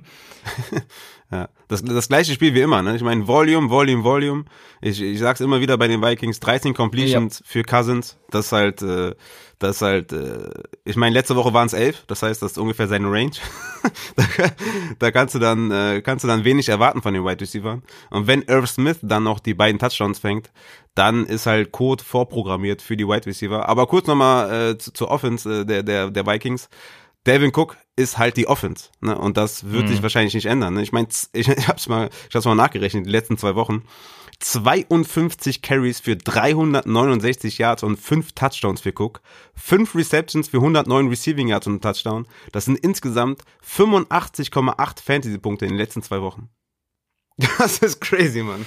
Tja. Das ist einfach crazy. Deswegen wird er im DFS auch immer teurer und teurer. Aber ich habe ihn diese Woche trotzdem, das, das, der hat mir wahrscheinlich mein Cash Game gerettet, weil den hatte ich nämlich neben James Conner im Lineup. Also der Punkt ja, ja für zwei, das ist dann ganz gut. Ja, der, definitiv. Also von daher. Ja, dann sind wir bei Houston at Jacksonville und da habe ich gerade positive Meldung bekommen, dass, äh, wo ist denn jetzt hier? Hier war doch alles aufgepoppt. Genau, dass LaVisca Chenault äh, gute News äh, bei seinem MRI bekommen hat. Also es sieht wohl nicht schlecht aus mit seinem Hamstring. Von daher, ähm, das nur am Rande. DJ Chark ist wieder da, Raphael, mit 0,87 der fünfthöchste Whopper diese Woche. Und Swiss Guy hat noch eine Frage, und zwar, ob DJ Chark jetzt ein Sell High ist. Hm, Sell High. Ich meine, kommt darauf an, was du willst, ne? Bist jetzt irgendwie an der Schwelle zu den Playoffs, also sowas wie 5-4, 4-5 oder vielleicht auch 6-3, ne? Wenn du da irgendwie, wenn es irgendwie knapp wird oder eine, eine Competitive Liga, bist du mit 6-3 auch alles andere als safe. Dann würde ich Chark behalten, weil in den nächsten Wochen Green Bay, Pittsburgh, Cleveland, Minnesota und Tennessee folgen. Aber in den Playoffs dann, also Woche 15 und 16, hatte er Baltimore und Chicago. Sprich, bin ich in einer, ja, sagen wir mal, klaren, bin ich ein klarer Playoff-Favorit, dann trade ich Chark jetzt high, ne? Ähm, so Kandidaten wie Tyler Boyd zum Beispiel, der hat in den Playoffs Dallas, Pittsburgh und Houston. Äh, Travis Fulgham hat New Orleans, Arizona, Dallas. Äh, Chris Godwin, wo jetzt äh, AB da ist, hat Minnesota, Atlanta, Detroit das sind so Kandidaten, wo ich sage, wenn jemand Interesse hat und sich die nächsten Matchups anguckt, also die nächsten drei Wochen, der wird dann bestimmt zuschlagen. Und wenn du sowieso ein Playoff-Favorit bist, dann würde ich das all day long machen. Es kommt halt wirklich drauf an, brauchst du die nächsten drei Spiele Siege oder brauchst du in den Playoffs halt die Siege? Hervorragend analysiert und zusammengefasst, Herr äh, Raphael. Also hätte ich nicht besser machen können. Ich sehe das genauso. Ich ja, würde Shark jetzt erstmal nicht verkaufen wollen. Nee. Also außer, ne, wie du schon sagst, wenn ich da in hervorragender Startposition sitze, aber ansonsten nicht. Dann haben wir Brandon Cooks und Liebe für Brandon Cooks, äh, einer äh, meiner weiteren Männer. Neun Targets, siebthöchster Whopper. Ich äh, liebe Brandon Cooks. Das ist, ähm, nee, den, den nächstbesten äh, Whopper hat, nee, nicht den nächstbesten Whopper. Ach Mann, jetzt bin ich schon ganz durcheinander, weil ich Cooks so liebe. Ähm, Brandon Cooks hatte ja neun Targets und der nächstbeste war Fuller mit fünf Targets. So, oh, Knoten im Hirn. Ähm, seine 117 Air Yards äh, sind verglichen zu Fullers 35 auch äh, outstanding, würde ich mal sagen. Also Brandon Cooks wieder mit einem hervorragenden Game. Ich will jetzt nicht sagen, dass Fuller, äh, dass Brandon Cooks irgendwie super geil ist und Fuller schlecht, sondern äh, es war einfach ein gutes Matchup diesmal für, für äh, Cooks. Kann im nächsten Spiel wieder genau anders aussehen. Beide Receiver machen ihre Punkte, von daher ja. auch die Houston Wide Receiver hervorragend. Ja, definitiv, auf jeden Fall. Also beide stehen auch auf, auf dem Platz sehr, sehr oft. Also 58 Snaps für Cooks, 56 für Fuller. Ja, Fuller sehr effektiv, ne? Fünf Receptions bei fünf Targets, 18 Fantasy-Punkte. Cooks, hast du schon gesagt, sehr, sehr viele Air Yards, um, auch 16 Fantasy-Punkte.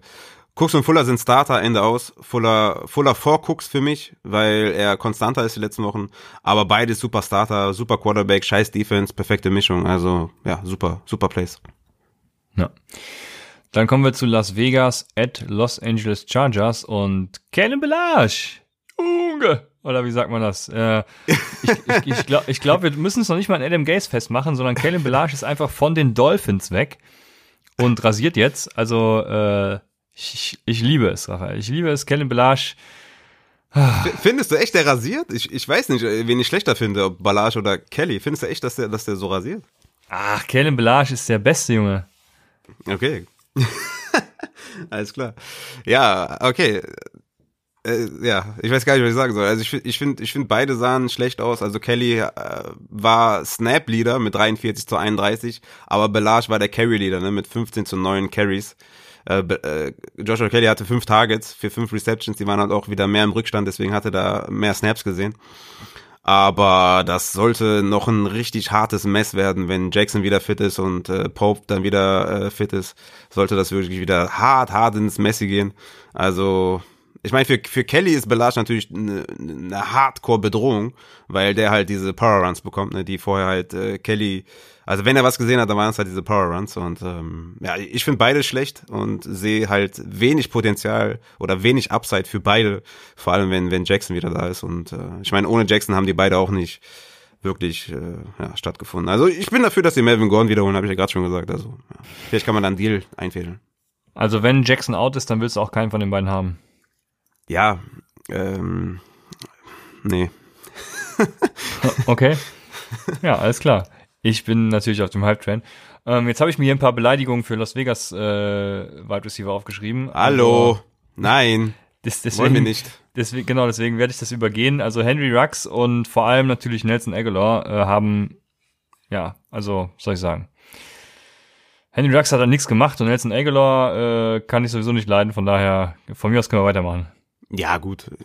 Las Vegas muss man nicht großartig behandeln, weil auch hier kein Volume für, für Wide Receiver. Vier Catches für die gesamte Wide Receiver Gruppe.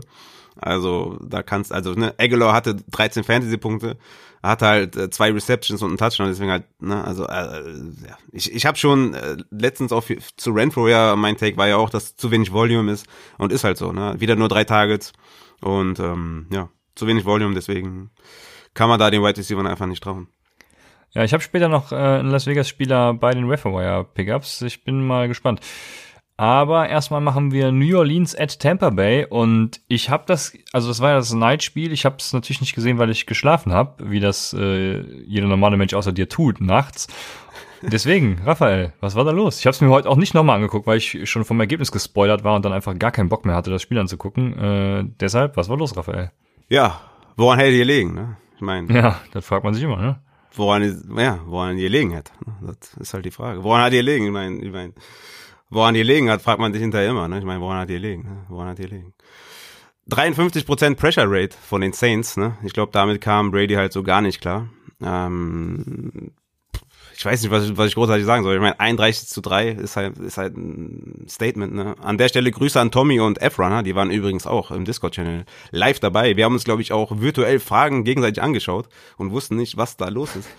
Ähm, war halt irgendwie so eine Mischung aus harter, krasser Effektivität der Saints und äh, bei den Bucks halt das Gegenteil. Es hat irgendwie nichts funktioniert. Ich meine, nicht mal dieser Goal-Line-Pass auf Gronk hat funktioniert. Ähm, ich weiß nicht. Also Mund abwischen, weitermachen.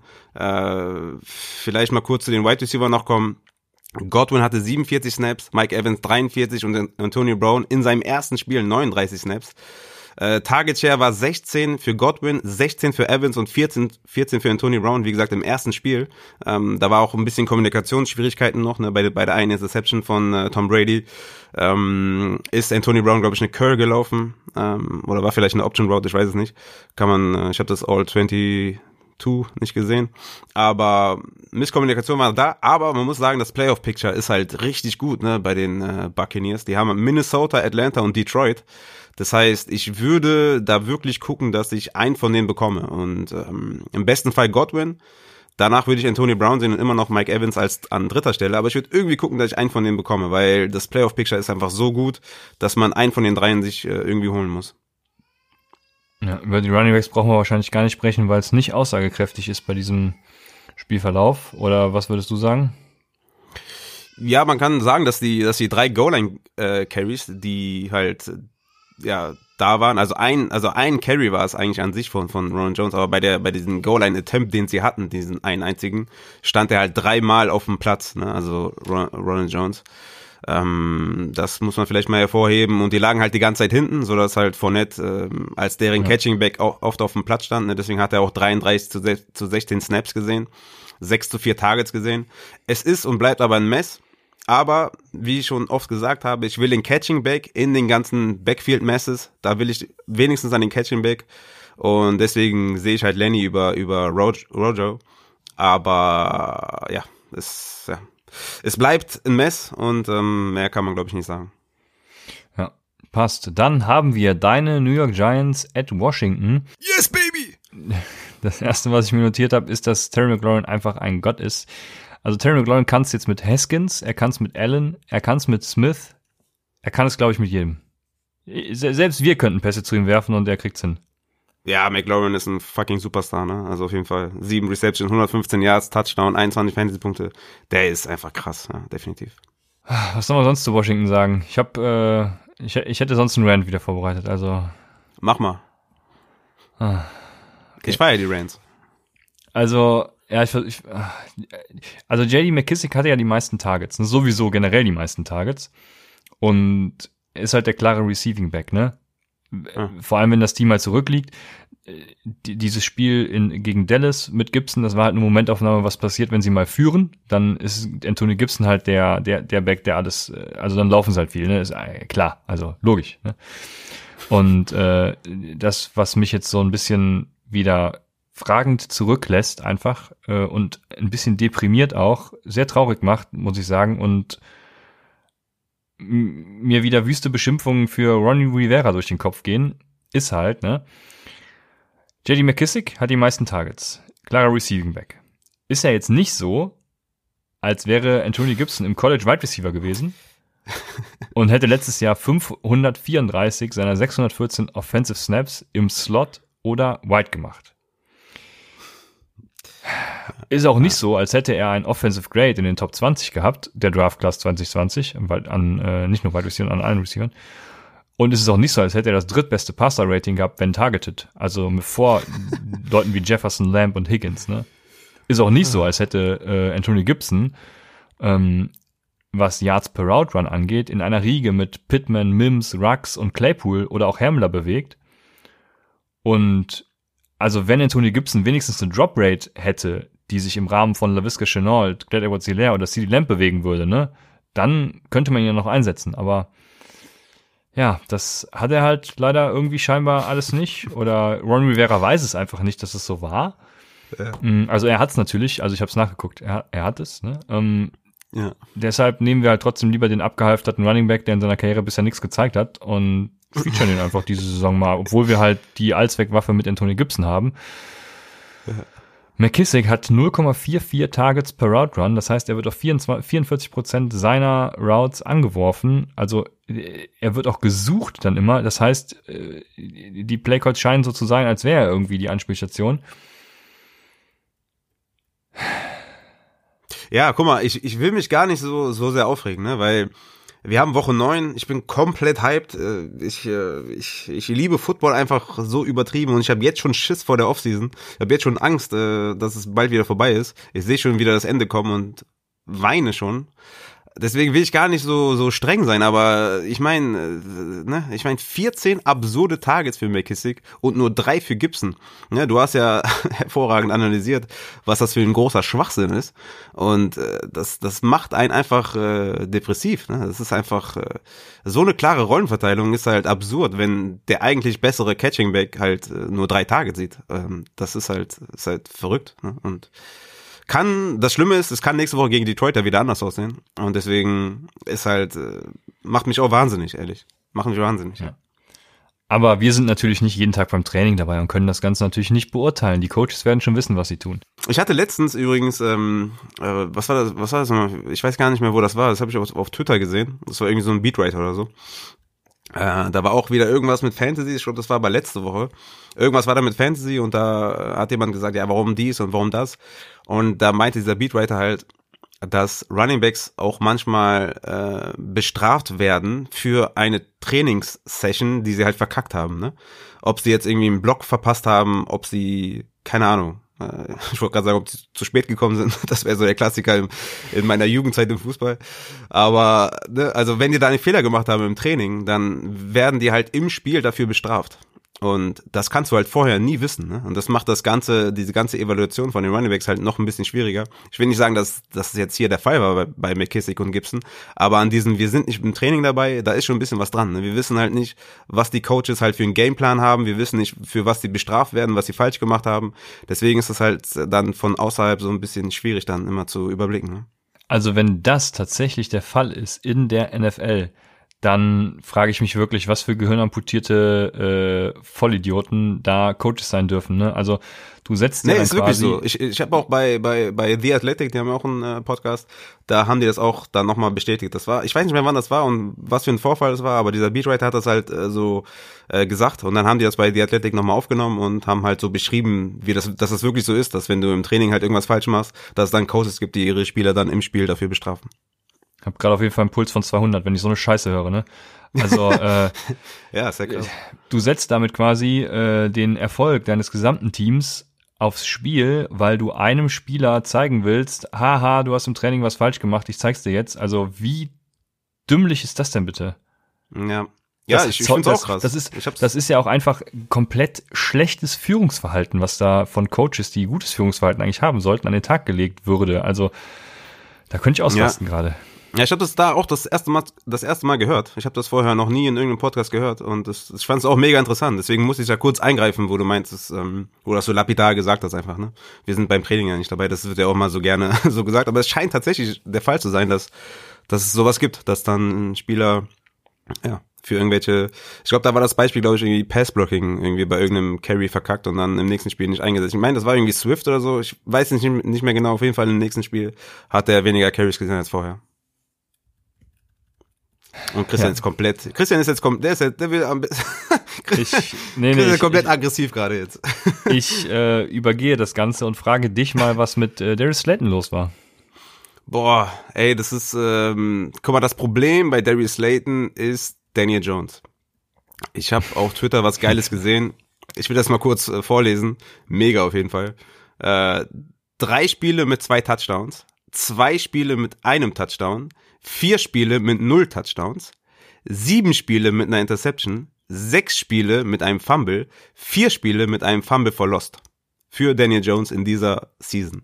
Ah, das ist, ich meine, das ist wirklich abgrundtief schlecht. Ne? Das ist wirklich abgrundtief schlecht. Und daran hat natürlich dann so ein Spieler wie Slayton, der natürlich eine Outside-Waffe ist und der eine gewisse Zeit braucht, um er vielleicht, damit er frei ist und, und so, hat halt, äh, ja, hat halt den Schaden dann davon, ne, von so einem schlechten Quarterback, der halt irgendwie, ja, mehr Turnover macht, als irgendwie mhm. produktive Plays macht. Das ist halt ein übertriebenes Problem. Das Gute ist, dass, dass Slayton halt auf dem Platz steht, trotzdem, ne, hatte 65 Snaps, äh, damit die meisten unter allen Wide Receivers aber halt nur dieses eine einzige Target. Und ähm, wenn, wenn ich mir dann noch überlege, dass, dass der Schedule halt extrem schwer ist, kann man drüber nachdenken, ob man Darius Slayton droppt. Das war, glaube ich, auch eine Frage von, von F-Runner im, im Discord, wenn ich mich richtig erinnere. Und ähm, also wenn man Slayton droppen möchte, kann man das machen, weil der Schedule ist hart, das Quarterback-Play ist scheiße und deswegen kann man den droppen. Ich habe immer noch die Hoffnung, und der ist ja so ein, so ein Boomer-Bass-Spieler mittlerweile, hat keine Konstanz, aber wenn er mal boomt, dann halt auch richtig. Und deswegen ja, ist es halt schwierig, den zu droppen, aber kann man machen. Ja. Kommt halt immer auf die Optionen an, ne? Also da hätte ich jetzt auch keine allgemeingültige Empfehlung, würde ich mal sagen, aber ja, so, ich mein, vielleicht ja. irgendwie, wenn ich jetzt Curtis Samuel auf dem Waiver hätte, würde ich zum ja. Beispiel Curtis Samuel nehmen. Ne? Ja, wenn easy. ich ein, ich meine Tim Patrick oder Judy, wenn die da sind, würde ich die beiden nehmen. Aber bei KJ ähm, Hamler hört es dann für dich auf.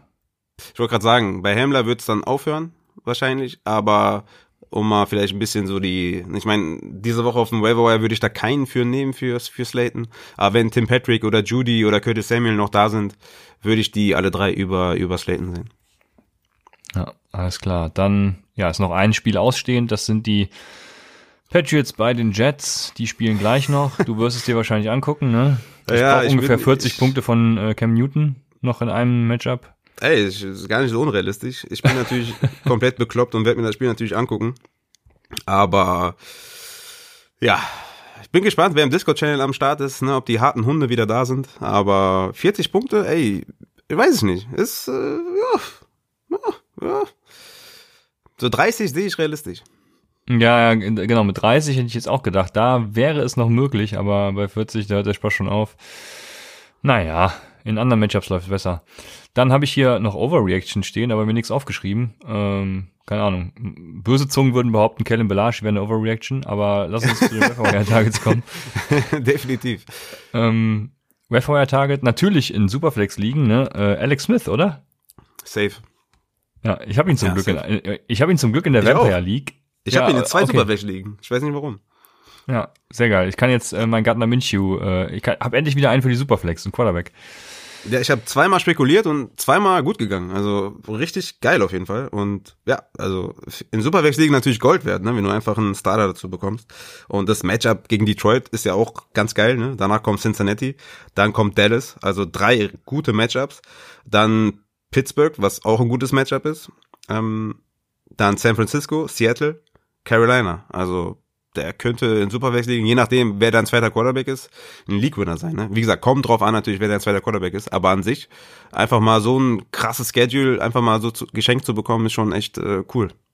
Ja, so ist es. Dann haben wir Running Backs und ich habe mir hier so ein paar Namen einfach mal spaßeshalber notiert. Ja, kurz nochmal Al zu den Quarterbacks. Ja. Äh, ich habe mir noch Wentz gegen Eagles aufgeschrieben und Goff gegen Seahawks. Also wenn man da streamen möchte, sehe ich Wentz auf jeden Fall äh, gegen die Eagles, sage ich. Äh, gegen die Giants natürlich. Äh, das sollte wieder. Ja, das sollte, das sollte passen. Alles klar. Dann ein Running Back Namen, der No-Brainer ist, wenn er auf dem Waiver, also wenn er jetzt zum Beispiel gedroppt wurde, weil Christian McCaffrey wieder gekommen ist, dann ist natürlich Mike Davis der No-Brainer, wenn CMC jetzt tatsächlich ausfallen würde. Ne? Also da brauchen wir gar nicht drüber diskutieren, nehme ich an, oder? Ja, ja, klar. Ja, dann haben wir natürlich äh, Duke Johnson wäre mein erster Name, weil David Johnson, Concussion, je nachdem, wenn der jetzt out ist, äh, wird Duke Johnson natürlich die ganze Workload dann auch handeln, genauso wie David Johnson es vorher getan, also hat für mich einen hervorragenden Floor.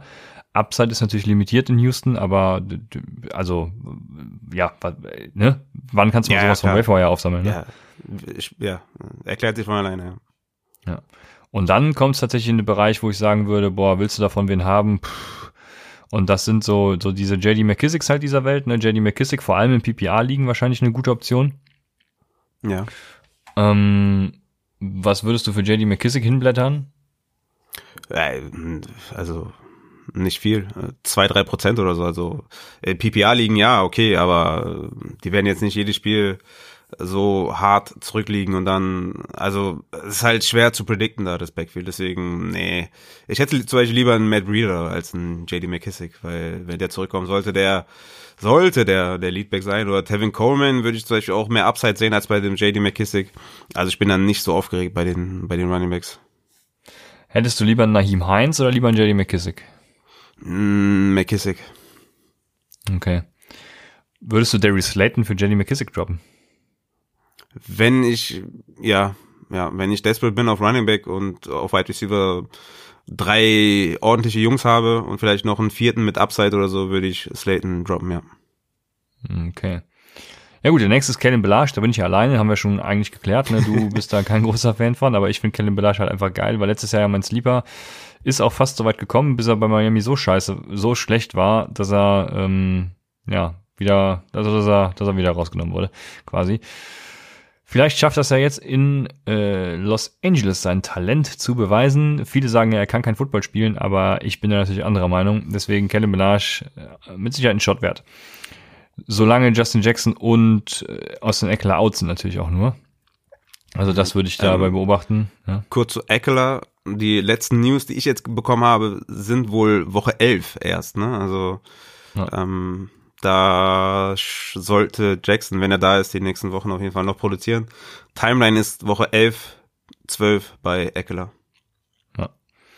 Also kommt es auf Justin Jackson an und wenn der out ist, dann ja, spendiere ich mal gerne einen Fünfer für Kellen Belage oder so. Also ähm, das passt. Ein Heiermann, ne? Ein Heiermann. Hm, genau, das ja, wir sind schon zu alt, ne? Kennen die meisten gar nicht mehr, ne? Genau, frag die Leute mal, was das ist. Ja. Dann haben wir noch äh, Seven Ahmed.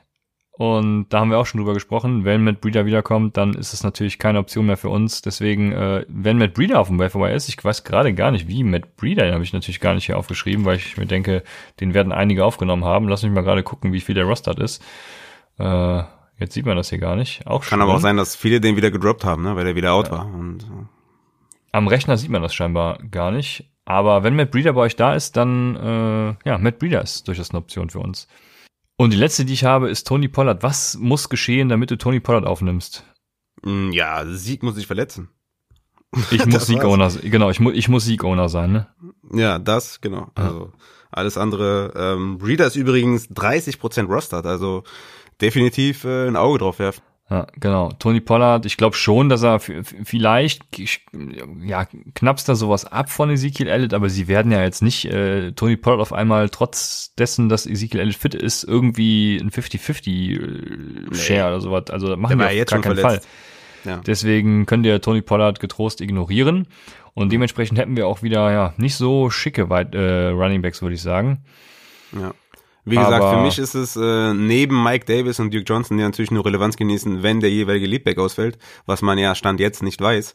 Also ich genau, glaube, die ja. Chance, dass McCaffrey out ist, ist höher als die von David Johnson, weil Concussion sollte in der Regel eine Woche dann durch sein. Aber wenn diese beiden dann halt quasi nicht zur Option stehen, dann ist für mich, in der Reihenfolge wäre für mich Breeder, Coleman, McKissick und dann Belage, äh, Ahmed und Pollard will ich gar nicht haben, aber so in der Reihenfolge.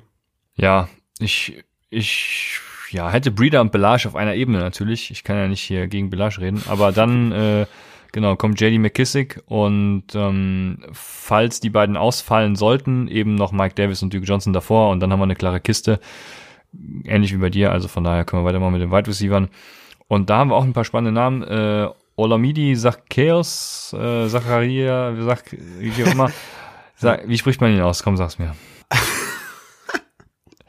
Sag einfach äh, der o, der Os, der Os. Ja, sag Osi, genau. der Os. Zeki, also Zeki. Zeki. Zeki ist da, aber da haben wir eben schon gesagt beim Rückblick, äh, dass es nicht klar ist, ob Gage nächste Woche dann wieder so sollte Ridley überhaupt out sein, ne? Was ja. Äh, man, man muss ne? auch mal kurz sagen, ne, bei diesen Aussprachen, diese Zekias, ne, so wie die den aussprechen, das, man muss natürlich bei den Amis immer sagen, dass die halt komplett drauf kacken und einfach ja. ihre Aussprache durchziehen. Ne? Ich meine, Michael Belek, ne, bekannt als Michael Ballack, äh, die, die, denen ist das egal, ne? Also ich bin mir bei denen auch nicht immer ganz sicher, ob das überhaupt richtig ist. Ne?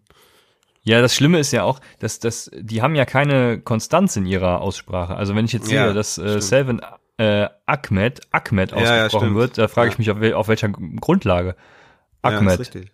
Ja, definitiv. Also die, die, die machen auch, wie sie wollen, ne? Auf jeden Fall. Also ja, ich kann mir gut vorstellen, das dass, äh, dass der Olamide Sakirs irgendwie aus, aus dem Kongo kommt oder so und da eigentlich äh, ja, spricht man den Namen vielleicht irgendwie total anders aus. Ne? Also die machen auch, was sie wollen. Ja. Deshalb, der Seki. Ähm, genau. Dann haben wir einen spannenden, äh, Daniel Mooney hatten wir eben schon angesprochen. Wir sind zu dem Schluss gekommen, dass wir in der Bears Offense keinen haben wollen, aber Daniel Mooney äh, für mich trotzdem ein Welfare-Shot wert, einfach um zu gucken, was sich jetzt so mit ihm entwickelt, weil er hatte jetzt solide Spiele, er sieht solide seine Targets und ähm, also ich denke schon, dass man den mal auf die Flex packen könnte, wenn wenn jetzt zum Beispiel diese Woche, äh, wir hatten alles jetzt nochmal bei, also ein Tyreek Hill wird dir fehlen, auf jeden Fall, das weiß ich noch. Julio Jones fehlt dir, Tyreek Hill fehlt dir, die ganzen Dallas Receiver fehlen dir äh, gut, die, die Jets fehlen hier natürlich auch. Ähm, und von daher, also so ein Ersatz dann mit Daniel Mooney, ja, warum nicht, würde ich sagen. Was, was muss passieren, damit ich Daniel Mooney aufstelle, ist die Frage, ne? Mhm, ja, wie gesagt, in den Playoffs sind echt geile Matchups. Ist die Frage, würdest du zum Beispiel Mooney über Slayton sehen? Ja. Ja, da bin ich nämlich auch, glaube ich, knapp bei Mooney tatsächlich. Tatsächlich, ich weiß nicht, äh, es tut weh. Ich meine, ich sitze hier im Seahawks-Pullover, deswegen tut eh alles weh. Aber es, es tut weh, das zu sagen. Ich glaube, Mooney ist auch ein guter Wide Receiver, also rein talent-wise äh, sind die beide gut. Slayton ist auch ein absolut guter Wide Receiver, definitiv, ne? Aber der, der steht auch so oft offen, Slayton, und wird halt nicht angeworfen. Also, ja, egal. Ich, ich wäre, glaube ich, auch leicht bei Mooney tatsächlich. Ich sehe da ein bisschen mehr Upside und das Schedule ist einfach besser bei Chicago. Jetzt ist die interessante Frage. Ich musste, stand vor der Entscheidung. Ich hatte drei Wafer Claims gemacht in einer Keeper-Liga vor, also vor den gestrigen Spielen, weil Golladay ja out war. Diese beinhalteten äh, Selvin Ahmed, äh, Daniel Mooney und jetzt kommt's, der ist es letztendlich geworden für mich, Brian Edwards von den Las Vegas Raiders. Was würdest du sagen? Hättest du lieber Daniel Mooney, vor allem auch auf eine Keeper League gesehen, also das, äh, oder bleiben wir mal in Dynasty, äh, Daniel Mooney oder Brian Edwards? Ja, auf jeden Fall Mooney, weil einfach zu wenig Volume da ist für, für Raiders. Äh, also nee, und bei den Raiders wird, wird K wahrscheinlich bleiben, das ganze Scheme wird bleiben. Ähm, bei Chicago kann man hoffen, dass sich da vielleicht noch was ändert oder so und das Quarterback-Play ein bisschen besser wird. Also wenn man jetzt aus, aus Keeper und Dynasty-Sicht äh, das betrachtet. Und nee, ich bin da bei Mooney. Also das sind einfach zu wenig äh, Targets für die Wide Receiver und Mooney kann halt auch mal ein, ein Boom-Spiel haben. Ne? Ja, ich habe mich zum Beispiel für Brian Edwards entschieden, weil in meinen Augen den Las Vegas Raiders so der wirkliche Outside-Receiver fehlt, der Brian Edwards dann eben ist. Ne? Ich glaube, Brian Edwards wird da schnell eine Rolle finden.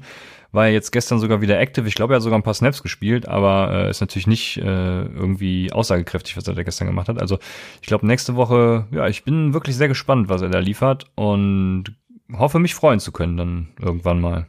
Wir sind gespannt, ja. Aber ähm, für mich ist es halt, ich habe es eben schon mal kurz angesprochen, ähm, also für mich keiner dabei, den ich jetzt haben will von den genannten, also Zacchaeus, Mooney, Brian Edwards, sind für mich nicht unbedingt Targets. Für mich ist halt wirklich Curtis Samuel äh, jemand, ja, ja. wo ich mir gut vorstellen kann, dass der nicht äh, oder dass der ja nicht oft vergeben ist. Also da würde ich auf jeden Fall mal, mal zuschlagen, so meine sieben, acht Prozent mal raushauen. Und ansonsten halt die, die äh, Denver Wide Receiver Patrick und Judy sind sehr interessant, finde ich. Ich kann mir vorstellen, dass Patrick auch nicht oft geowned ist. Den will ich mir auch mal äh, holen. Und ansonsten, ja, bin ich da eher weitestgehend raus hier bei den äh, Targets. Ja, ja, ich werde wahrscheinlich auch Brian Edwards sowieso wieder droppen, wenn Kenny Golladay aktiv ist. Von daher, ähm, lange Rede ohne Sinn. Dann genau. Preston Williams ist ja out. Ist, ist Jakeem Grant für dich eine, in, in, irgendeiner, in irgendeinem Universum eine Option? Sag du mir mal, wie, wie, wie fandst du denn äh, Tour? Wie hat's mit der Chemie geklappt? Wie waren die Würfe? Du hast das Spiel ja, glaube ich, ganz gesehen. Wie, wie, wie ist so dein Eindruck von der Offense? Also ich fand's jetzt, äh, es war, war okay halt, ne? War grundsolide, war, war gut. Äh, Tour hat gut abgeliefert. Von daher, ähm, ich glaube nicht, dass es jetzt irgendwie ein, ein, Rückschritt zu Ryan Fitzpatrick wäre. Und das ist ja schon, also das ist ja schon mal ein Kompliment, ne? Das wäre jetzt so die Frage gewesen, die ich jetzt noch anschließend gestellt hätte. Okay, weil Fitzpatrick ist ja eher so der YOLO-Quarterback, ne? Ähm, mhm. Ähm, Tour, ja, ist halt ein Rookie, aber natürlich ein Megatalent, ne? Aber Jakeem Grant, ich meine, hat fünf Tages gesehen, vier Reception, 35 Yards. Wenn Preston tatsächlich länger ausfällt, könnte man wirklich überlegen, ob man da Jakeem Grant holt. Parker würde natürlich immens profitieren dann vom Ausfall. Ja, und äh. Ich guck das, ja, ich gucke mir mal kurz das Playoff-Schedule an. Playoff Woche 14 gegen Kansas City, Woche 15 New Orleans und Woche 16 Raiders. Also geht besser, geht aber auch schlimmer. Hm, kommt, ich hätte zum Beispiel Jakeem Grant jetzt nicht über einem Slayton. Um das mal vielleicht. Ja, so, ich bin dann auch, weiß man, weiß man ungefähr die Range. So. Ja, ich bin, bin auch wenig hype, was Jakeem Grant angeht. Also wir, wir bleiben dabei, Curtis Samuel ist sowieso äh, unser allerbester Lieblings-Wide Receiver. Und ähm, danach wird's dann eben, eben schwierig. Daniel Mooney vielleicht noch ein Name. Aber ja, ansonsten sind wir da weitestgehend wahrscheinlich raus. Vor allem auch was Richie James angeht. Wir haben es ja am Samstag nochmal gesagt, aber auch nochmal in der Waferwire-Folge das Ganze ansprechen, weil Richie James mhm. wird wahrscheinlich keinen Snap mehr sehen, wenn Debo Samuel und Brandon Ayuk wiederkommen. Von daher lasst ihn auf dem Waferwire. Ja. ja, vor allem auch ähm, bei solchen Spielen, wo dann mal jemand halt ähm, abreißt, ist immer der Kontext sehr wichtig und der war halt ganz alleine ist kein übertriebenes Talent, was auch immer wichtig ist in der Analyse. War halt immer offen, weil das Scheme halt so funktioniert und deswegen, wenn die beiden anderen wieder da sind, wird halt keine Rolle mehr spielen. Ja, ah, jetzt warst du zu schnell. Ich wollte gerade gucken, wie oft äh, Tua Deep geworfen hat.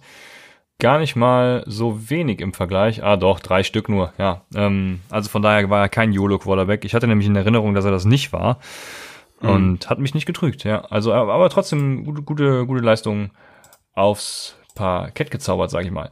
Dann haben wir die Tight Ends und ja, viele werden euch zu Irv Smith raten, weil er halt jetzt zwei Touchdowns gemacht hat, ne? Aber ich würde mal sagen, erwartet nicht so viel, wenn ihr jetzt Irv Smith aufnehmt.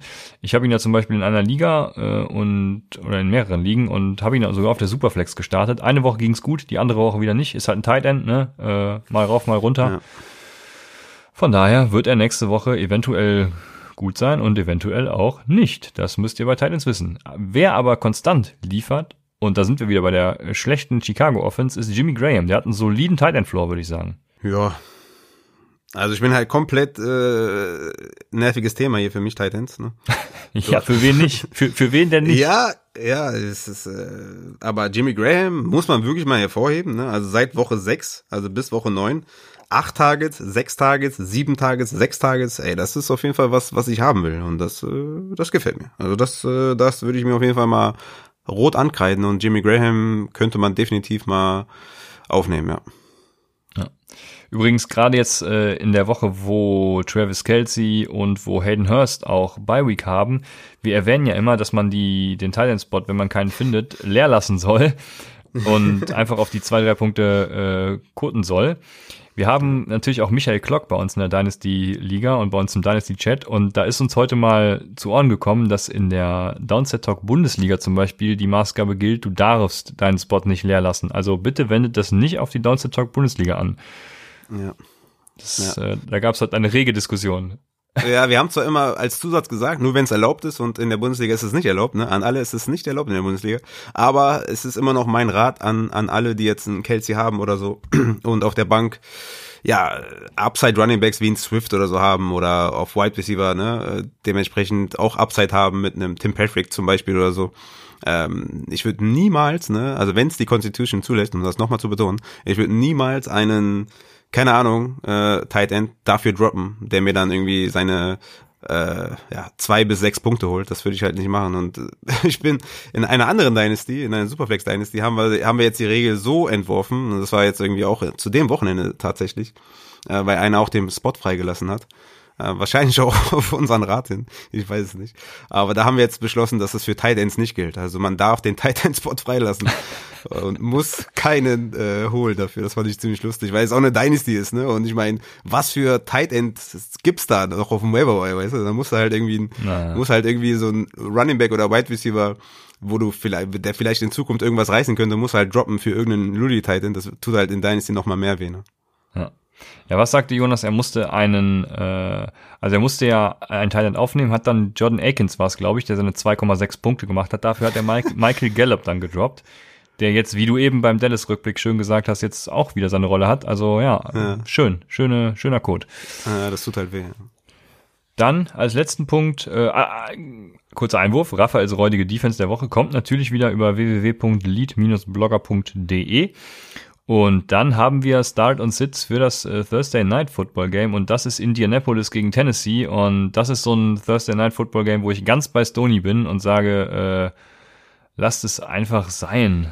Also außer die üblichen Verdächtigen, ne? Also ein Derrick Henry und AJ Brown werdet ihr wahrscheinlich spielen, aber ansonsten, boah, ne. An der Stelle nochmal Grüße an Stone Luck, an Stony, an Unlucky. Die sind einfach überragend, die beiden.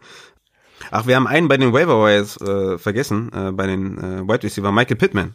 Den haben wir vielleicht vergessen. Der stimmt, ja. Den hatten wir letzte Woche schon, übrigens, ja. Ja, hatten wir letzte Woche schon, stimmt. Vielleicht nochmal kurz ansprechen. Der ist auch, ähm, ja, wäre meiner Meinung nach ein beliebtes Target. Hatte sieben Targets, vier Receptions, 56 Yards gegen Baltimore und hat vor allem auch in den Playoffs ein schönes Schedule, aber bei den äh, bei den Colts immer die Gefahr, dass nicht viel geworfen wird. Ne? Deswegen immer auch mit Vorsicht genießen.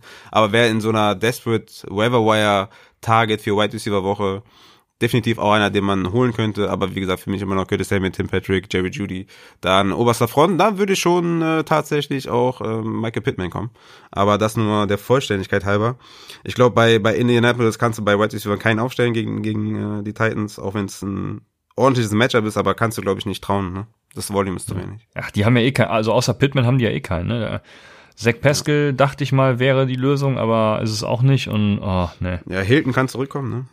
Ach ja, ja, ja. Kann wir auch kein Mensch spielen. Seine zwei ja. Punkte, ja, nee, da bin ich raus. Ja, nee, ist richtig. Ja. Deswegen, also Starts sind tatsächlich echt nur dann Derrick Henry und AJ Brown wahrscheinlich und Jonathan Smith und den Rest kann man eigentlich sitten, ne? Ja, Lange Rede ohne Sinn. Äh, wir werden Richtig. eine Grafik auf Twitter natürlich wieder zur Verfügung stellen und auf Instagram dann natürlich auch. Dementsprechend äh, könnt ihr euch das Ganze nochmal angucken. Stand jetzt Derrick Henry, AJ Brown und ansonsten. Ähm, damit sind wir dann auch am Ende des Take-Em Tuesdays. Lasst uns wie immer Feedback da, seid am Start, wenn wir Samstag die Starts-Empfehlungen geben und natürlich auch Sonntag bei Twitch.